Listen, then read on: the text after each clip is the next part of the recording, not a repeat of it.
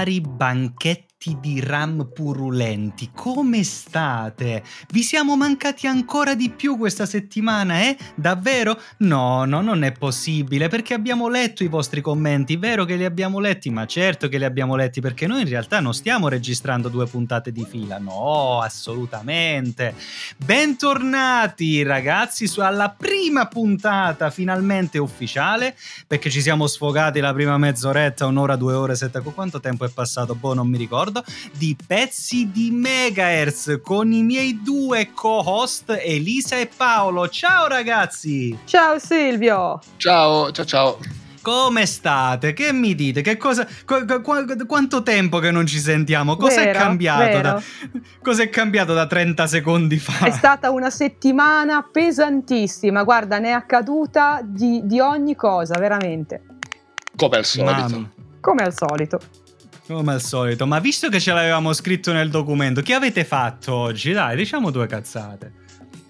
Oggi sono andato a vedere una macchina in una banca, di quelle che fanno le operazioni di pagamento, eccetera, eccetera. Sono arrivato lì e la macchina funzionava perfettamente. Ah, pensavo di quelle lì che stampano i soldi. Magari, ti piacerebbe? No. Molto più banale. Elisa, che cosa hai fatto? Mi hanno portato un iMac 27 pollici 5K SSD 1 tera nuovo di pacca, ancora nella scatola, e il suo vecchio cuginetto iMac 25 del 2008, di quelli ancora col fondo nero, e quindi ho dovuto fare un salto di 7 generazioni dei dati dall'uno all'altro. Chiaramente il time machine non funziona con 7 versioni di mezzo, e ho fatto la migrazione a manina. Questa è una cosa, poi consegnato un altro iMac, poi ci hanno portato un Sony Vaio scrauso convertible schifo super deluxe grado formattone 5 che abbiamo prontamente piallato, più varie cose, telefonate, teleassistenze, bla bla bla. Minchia, io pensavo di aver avuto una giornata pesante. Considera che io sono entrato in ufficio alle 9:30. La prima cosa che mi hanno detto è: ciao Silvio, questo è un iMac 27 5K, gli dobbiamo cambiare il disco. Gli ho detto: e che cazzo vuoi da me, portala ai cinesi. Cioè proprio la prima cosa che è uscita, perché non mi metto a scollare il pannello, non mi metto a smontare l'iMac. Questo lo lascio fare a Elisa, che è bravissima. Facilissimo, sì, no, con la rotellina di plastica cinese si viene via, che è una meraviglia. Io infatti non capisco quelli che dicono: io non lo faccio perché rompo il vetro. E il vetro non si rompe. No, tu, non tu. Altri che dicono: io 2 che ne ho fatti, 2 vetri che ho rotto. Raga, sì, siete newbie. Se c'hai le tronchesi al posto delle mani, ok. La prima cosa che mi sono fatto comprare in ufficio dove lavoro è il kit della iFixit. Cioè avrò aperto qualunque cosa, che proprio mi rompo le balle. Poi sono stato tutto il giorno ad attendere che mi consegnassero una piattaforma B2B che dobbiamo usare in azienda, e non ce l'hanno consegnata, e sono stato 2 ore a bestemmiare qualunque tipo di, non solo divinità, anche di, a un certo punto sono passato agli oggetti che avevo intorno, perché non sono riuscito a mettere una firma DKIM su un dominio di mail secondario che abbiamo, perché Office 365 è una cosa veramente bellissima. Ma detto ciò, avete mangiato, avete tutto a posto, riuscite a superare una nuova puntata, o dobbiamo chiudere la registrazione qua e riprendere fra 3 giorni? Io direi la seconda. Io direi la seconda. No, dai che ce la facciamo. No. Chiudiamo? Sì. No. Vabbè, fate pari o dispari? Dispari. Come dispari? Ho già detto io dispari. No dai raga, che almeno stasera non ho vomitato, ho tenuto giù la cena, però vorrei andare a rilassarmi un attimo. Questa volta abbiamo un argomento di cui parlare, non cazzeggeremo tutto il tempo. Voi direte: parleranno dei massimi sistemi, parleranno di qualcosa di serio. No, è una cazzata, perché comunque ci dobbiamo divertire, e questa volta l'ho portata io la cazzata. Sul gruppo di Vita da Informatici qualche tempo fa ho raccontato la mia esperienza con un centro riparazione ufficiale della Apple e il mio amatissimo MacBook Pro del 2014 che ho qui davanti in questo momento, che è praticamente mio figlio, per quanto l'ho pagato, per quanto ci ho messo a ripagarmelo, e per tutte le volte che mi ha accompagnato nei peggiori bar di Caracas. Vi spiego un po' la faccenda. Io scrivevo: io non riesco a capire perché un cliente Apple debba essere trattato come un coglione per forza. E vi spiego l'antefatto, così è tutto chiaro. Come vi dicevo, ho questo MacBook Pro 15 pollici del 2014, il top di gamma dell'epoca, quando ancora i top di gamma costavano 2.549 euro e non 4.000 come adesso, li mortacci loro. Tenuto sempre maniacalmente, aggiornato al momento giusto, sempre fatto i backup, mai un graffio, mai una botta, praticamente è perfetto, me lo posso rivendere per nuovo. L'unico intervento di manutenzione che ha subito da me è stata una pulizia interna della polvere nel 2019, che comunque era presente in piccolissime quantità, a causa di un comportamento leggermente anonimo dell'evento, anomalo dell'evento, perché, sai, partivano troppo presto, allora magari gli diamo una pulita. Da qualche mese sentivo che il trackpad iniziava a funzionare male e al 99% è un problema di rigonfiamento della batteria. Visto che non avevo voglia di spenderci 250 euro, l'ho lasciato lì e ho continuato ad usarlo. Però a un certo punto la situazione si stava facendo insostenibile, visto che la batteria si era gonfiata più del previsto e le ventole giravano a palla senza un apparente motivo. Quindi ho deciso di chiamare Apple, che giustamente in quel momento aveva tutti i centri chiusi, in Lombardia hanno riaperto da pochissimo, quindi ho dovuto cercare una terza parte autorizzata e visto che anche loro sono a metà servizio ho dovuto portarlo da R-Store, sul quale deve piovere benzina e il Padre Eterno deve sparare un fulmine, ok? Mi espongo tranquillamente su questa cosa. Insomma, vado lì, spiego la situazione, la ragazza al desk prende nota. Visto che ci sono, richiedo il cambio della pasta termica, visto che sono 6 anni, insomma mi sembra il minimo, è una roba... Ok, voglio esagerare dicendo che è una roba da 10 minuti, perché una volta che tu il Mac l'hai aperto, una volta che, cazzo, è il tuo lavoro montare e smontare i Mac, non dico che ci metti 10 minuti, ci metti un quarto d'ora, io ce ne metto 15 dal momento in cui il Mac è smontato. Quindi... visto che io ti sto pagando 249 euro di chi testa morto e che comunque devi aspettare il pezzo di ricambio di chi testa vivo, io ti pago un extra, me la cambi la pasta termica, no? La ragazza giustamente se ne frega, non lo scrive, questo l'ho verificato sul sistema di ticketing, e giustamente chiamo il servizio clienti, gli faccio fare quindi escalation, e mi viene detto che saranno effettuate tutte le procedure standard, fra cui la pulizia, e che il tecnico deciderà il da farsi. Ok, ma io ti ho chiesto gentilmente di fare una cosa e te la pago, quindi boh, vabbè. Scriviamo pure, vai, ho cominciato a chiedere a chiunque, perché tanto non mi costa niente e con quello che pago c'ho una certa voglia di rompere le balle. E la risposta che mi è arrivata è stata la seguente: non è stata trovata alcuna anomalia della ventola e la pasta termica è soggetta a sostituzione solo se necessaria e di norma in concomitanza di riparazioni alla scheda logica. E R-Store, come tutti gli altri centri di riparazione autorizzati, seguono le linee guida della casa madre e basta. Quindi ok, bisogna tornare a casa, smontare il Mac, grattare quella poltiglia indurita che è rimasta e fare tutto da solo. Il punto di tutto ciò è: se porto un computer in un centro di riparazione e gli chiedo di fare una cosa pagando, il tecnico quella cosa la fa, soprattutto se gli faccio capire che sono un collega. Cioè, non ti sto chiedendo di fare overclock su un Celeron e nemmeno di installare un acceleratore di midichlorian per non far laggare la forza quando mi devo infilare nella morte nera con l'X-Wing, che in Italia è l'ala X per i nostalgici, ma ti sto chiedendo di cambiare la cazzo di pasta termica. Sul gruppo mi è stato detto la qualunque, mi hanno preso a male parole, me ne hanno detto di tutto, è partita la solita diatriba, ma i Mac sono una merda, lì passa Linux eccetera eccetera, al che giustamente qualche persona intelligente se ne è uscita dicendo: ma loro seguono soltanto le linee guida, se la Apple dice tu devi fare solo quella cosa lì, la pasta termica non la devi toccare, la pasta termica loro non la toccano. E ok, ma io mi chiedo perché delle linee guida debbano essere così stringenti, addirittura per un cambio di pasta termica. E non ti sto dicendo cambiami un condensatore, cambiami un capacitore, cambiami la fessa di mammeta, mi devi cambiare la pasta termica. Ora, dato che possiamo parlare liberamente, siamo in tre, chiediamo al nostro Windowsaro di fiducia innanzitutto, perché dobbiamo prima sentire la parte nemica. Paolo, che cosa ne pensi di tutto ciò? Innanzitutto ti chiedo il perché devi cambiare la pasta termica, cioè nel senso non è che decidiamo noi di cambiare la pasta termica si cambia se ce n'è necessità, quindi questa è la prima cosa che mi viene da pensare. Ti rispondo tranquillamente, ho fatto i miei test su altri Mac e su altri Mac dello stesso tipo e dopo la pulizia recuperavo qualcosina. Dopo il cambio della pasta termica recuperavo più di qualcosina a livello di temperature e dopo 6 anni, che se ne dica, è un intervento abbastanza standard. Confermo. Non dico, alla fine in realtà le temperature che il Mac raggiunge, il computer le regge, però se posso evitare che mi partano le ventole magari mentre sto registrando o magari voglio stare in silenzio, le ventole non le voglio sentire.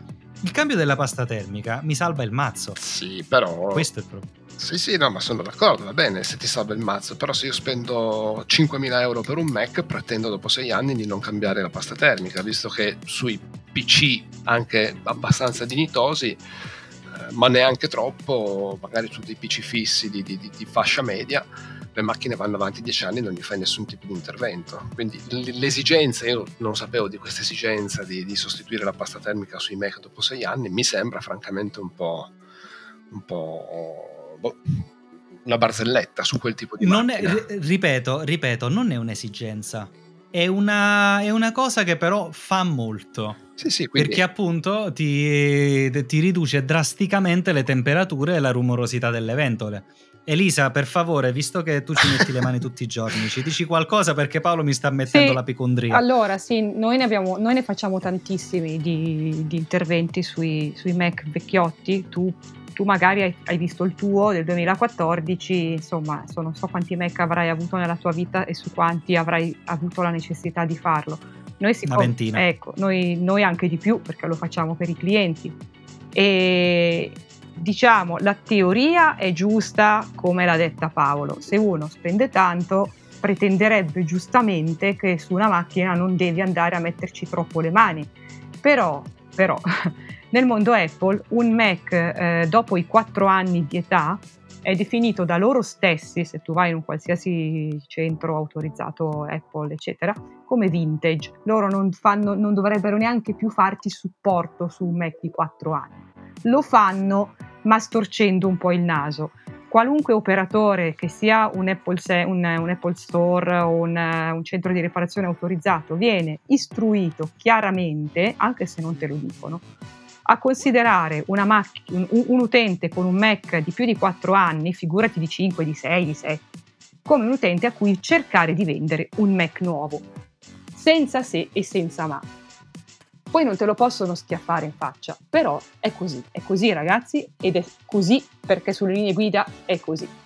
Il cambio di pasta termica quindi nella vita normale di un Mac secondo la Apple, cioè 4-5 anni, non si deve fare, perfetto, però io sto usando durante il mio lavoro sia in ufficio che a casa un Mac Pro del 2008, ho un vecchio MacBook Pro del 2011 che ne ha viste di tutti i colori e gli è stato cambiato di tutto, la peggior macchina mai uscita sul mercato. Apro e chiudo la parentesi, MacBook Pro 15 del mid 2011 colati, chiusa parentesi. Mamma mia, ecco, mamma bravi, mia, mamma lo mia. Sai. E comunque Madonna. Appunto la pasta termica sì, no, loro non te la cambiano perché in effetti non è una cosa che fanno, non si cambiano i processori, si comprano i Mac nuovi secondo quelli della Apple. Nella casistica anche noi su Mac vecchi più di 6 anni, 7-8, fa una gran differenza cambiarla, quando poi lo apri, lo pulisci, lo smonti ti rendi conto che è poca, che è secca, bocca è secca, va anche bene, se fa aderenza bene non è molto importante, ma soprattutto almeno 10-15 gradi meno di guadagno, sempre, e questo è abbastanza importante.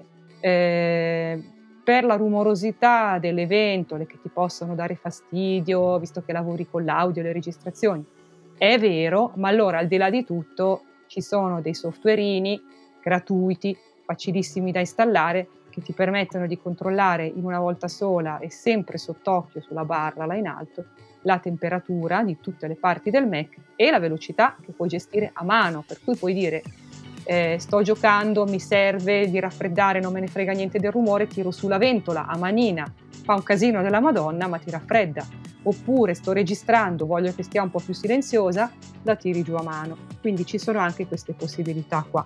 No, ma quello lo so, però se giustamente lui fa partire la ventola vuol dire che ne ha bisogno. Il Mac la fa partire di base troppo tardi, troppo.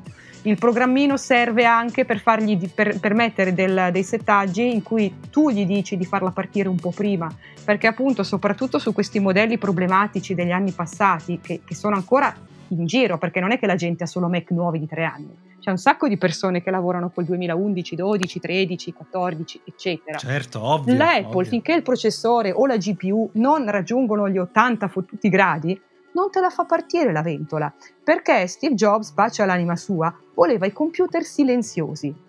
La sua filosofia era: il Mac deve essere bello da usare e silenzioso da sentire, chi se ne frega se dopo 6 mesi ti sei bruciato la scheda grafica.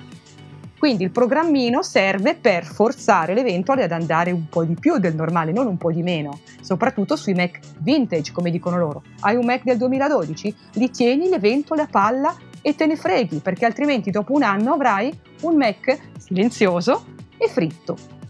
Comunque tutto quello che state dicendo è una follia, ragazzi. È una follia, ma è la realtà delle cose. Sì, quando hai visto 20-30 Mac, spiegatemi perché devo spendere, ma perché devo spendere 3.000 euro per avere una macchina che dà tutti questi problemi? No, li dà dopo 4 anni, dopo ne compri un altro da 3.000 euro. Appunto, se permetti, 750 euro all'anno, posso spenderne 1.500 e mi dura 6 anni una macchina, almeno. Certo, però non hai OS X sopra.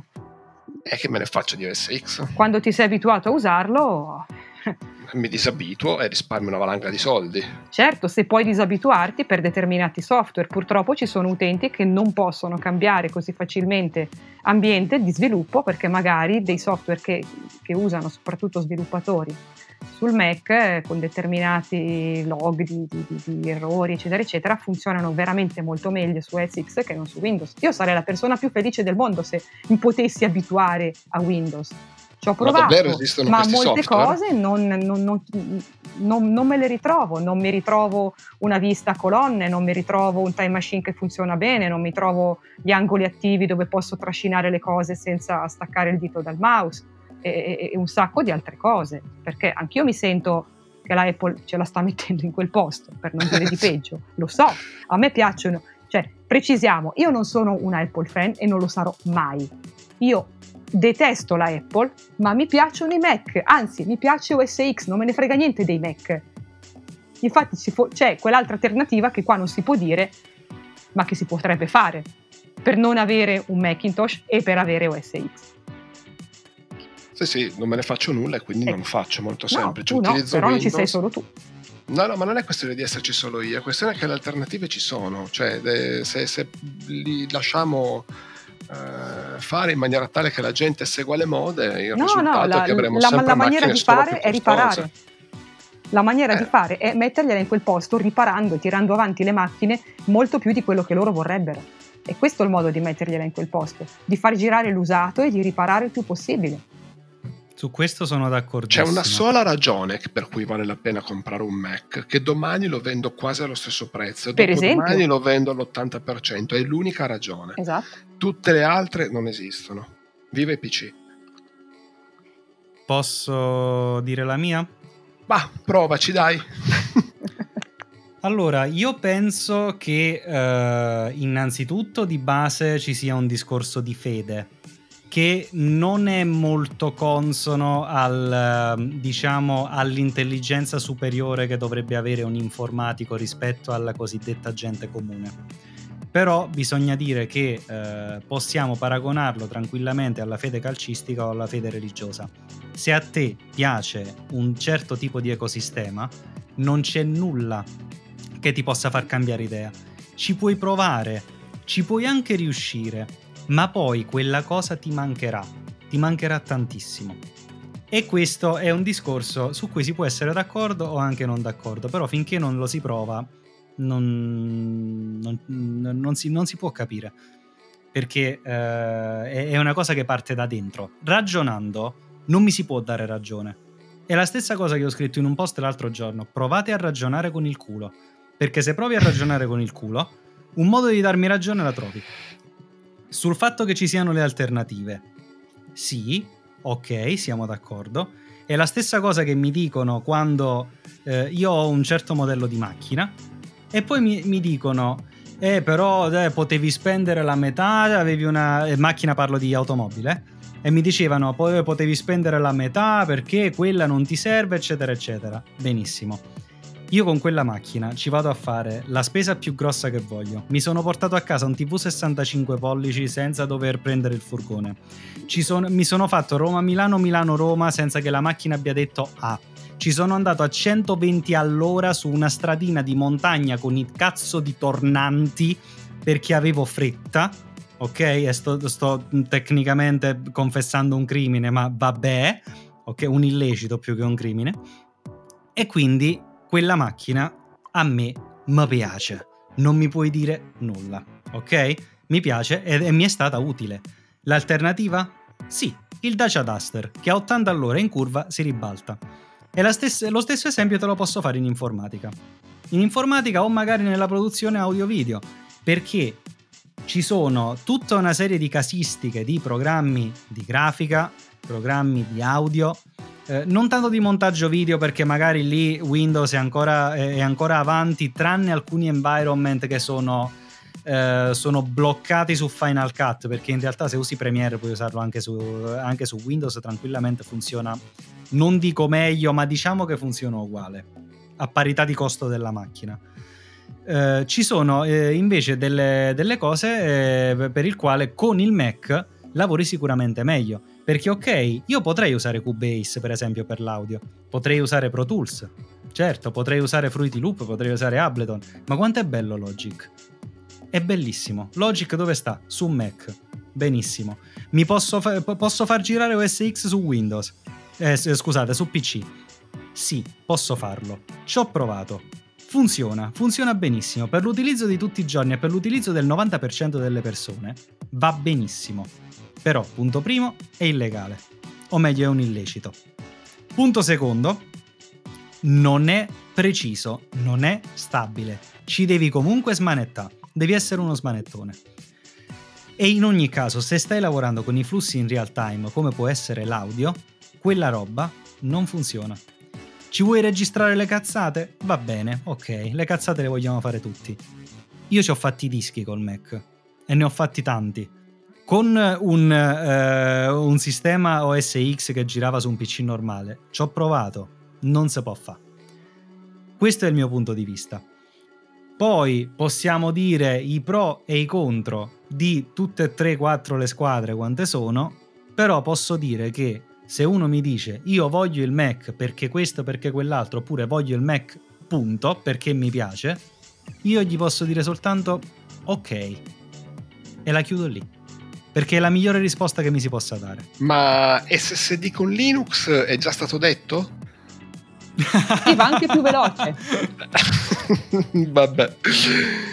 No, vabbè, sì, tante cose secondo me erano vere fino agli anni 2000, adesso credo che siano veramente pochissimi i programmi che uno possa utilizzare solo su Mac che lo rendono veramente superiore, o solo su Windows.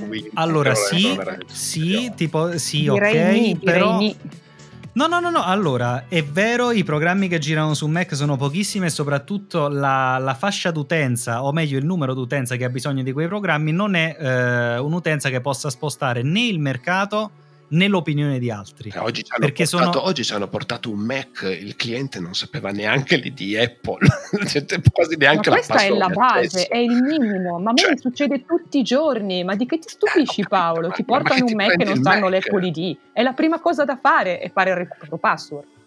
Scusate un attimo, prima che ragazzi, scusate, prima che si vada avanti, quello non è comprare un Mac per avere un computer. Quello è comprare un Mac per avere un oggetto figo. Per avere la mela, ok.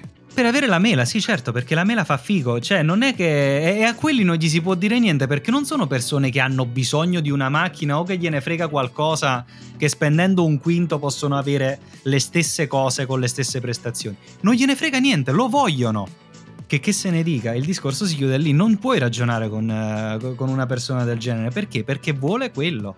Per il resto, Paolo, io ti do ragionissima. perché volendo io molte cose le faccio con Windows. Io sul Mac che ho al lavoro ho una macchina virtuale Windows e ci lavoro tranquillamente senza nessun problema, però anche perché la PowerShell devo usarla lì, il software delle stampanti lo posso usare solo lì, ne ho bisogno, ok. Se mi dessero solo un computer Windows va bene, lo userei, però a me piace il Mac e sono disposto a prenderlo in quel posto per la Apple.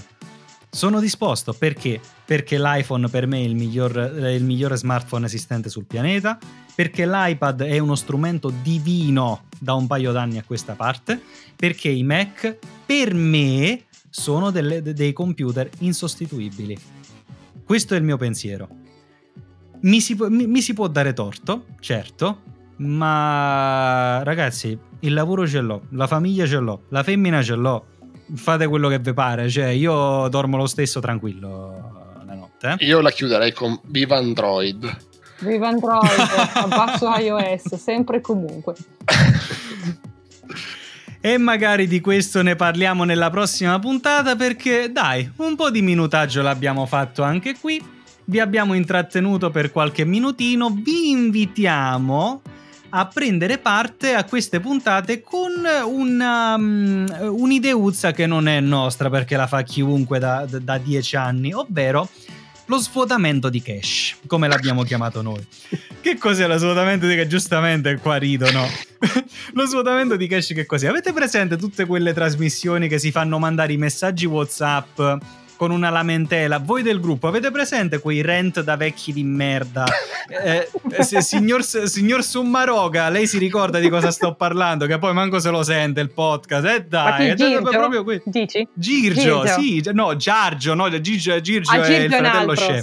Sì, Girgio è il fratello scemo, Giargio è quello intelligente. Ecco, perfetto.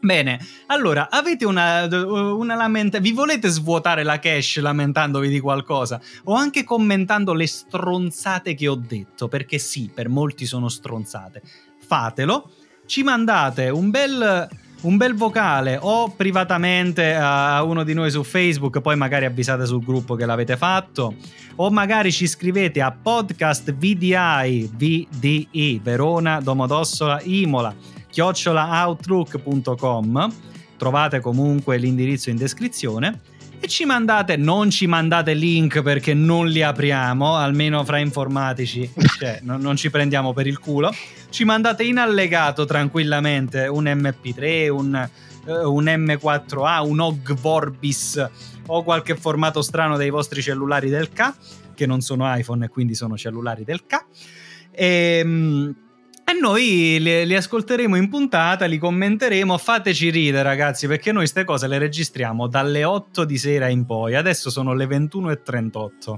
abbiamo lavorato tutto il giorno, ci abbiamo sonno, siamo stanchi, io non ho manco cenato, ci abbiamo voglia di divertirci e l'avrete notato con la scorsa puntata, quindi vi rinnovo l'invito ad ascoltarci tutte le settimane su questi lidi. Vi ricordo che il podcast è stato organizzato per stagioni, ovvero la stagione 1 è Smart Work Apocalypse, la 2 è Collateral IT, la terza è Le avventure di Attackman, questa sarà la quarta, e abbiamo riorganizzato le puntate al contrario, quindi fate partire la prima e poi va tutto liscio come l'olio. Passiamo, dopo che ho espletato il mio bisogno di essere logorroico, passiamo ai saluti. Elisa, ciao Elisa. Ero impegnata a cercare qualcun altro da bannare, ma questa sera è tutto tranquillo. Buona serata a tutti. Paolo? Le fughe sono pulite, posso andare a dormire. Buonanotte. Perfetto, io invece mi vado a cuocere una bistecchina. Ragazzi, è stato un piacere come al solito. Ciao a tutti! Ciao a tutti! Ciao!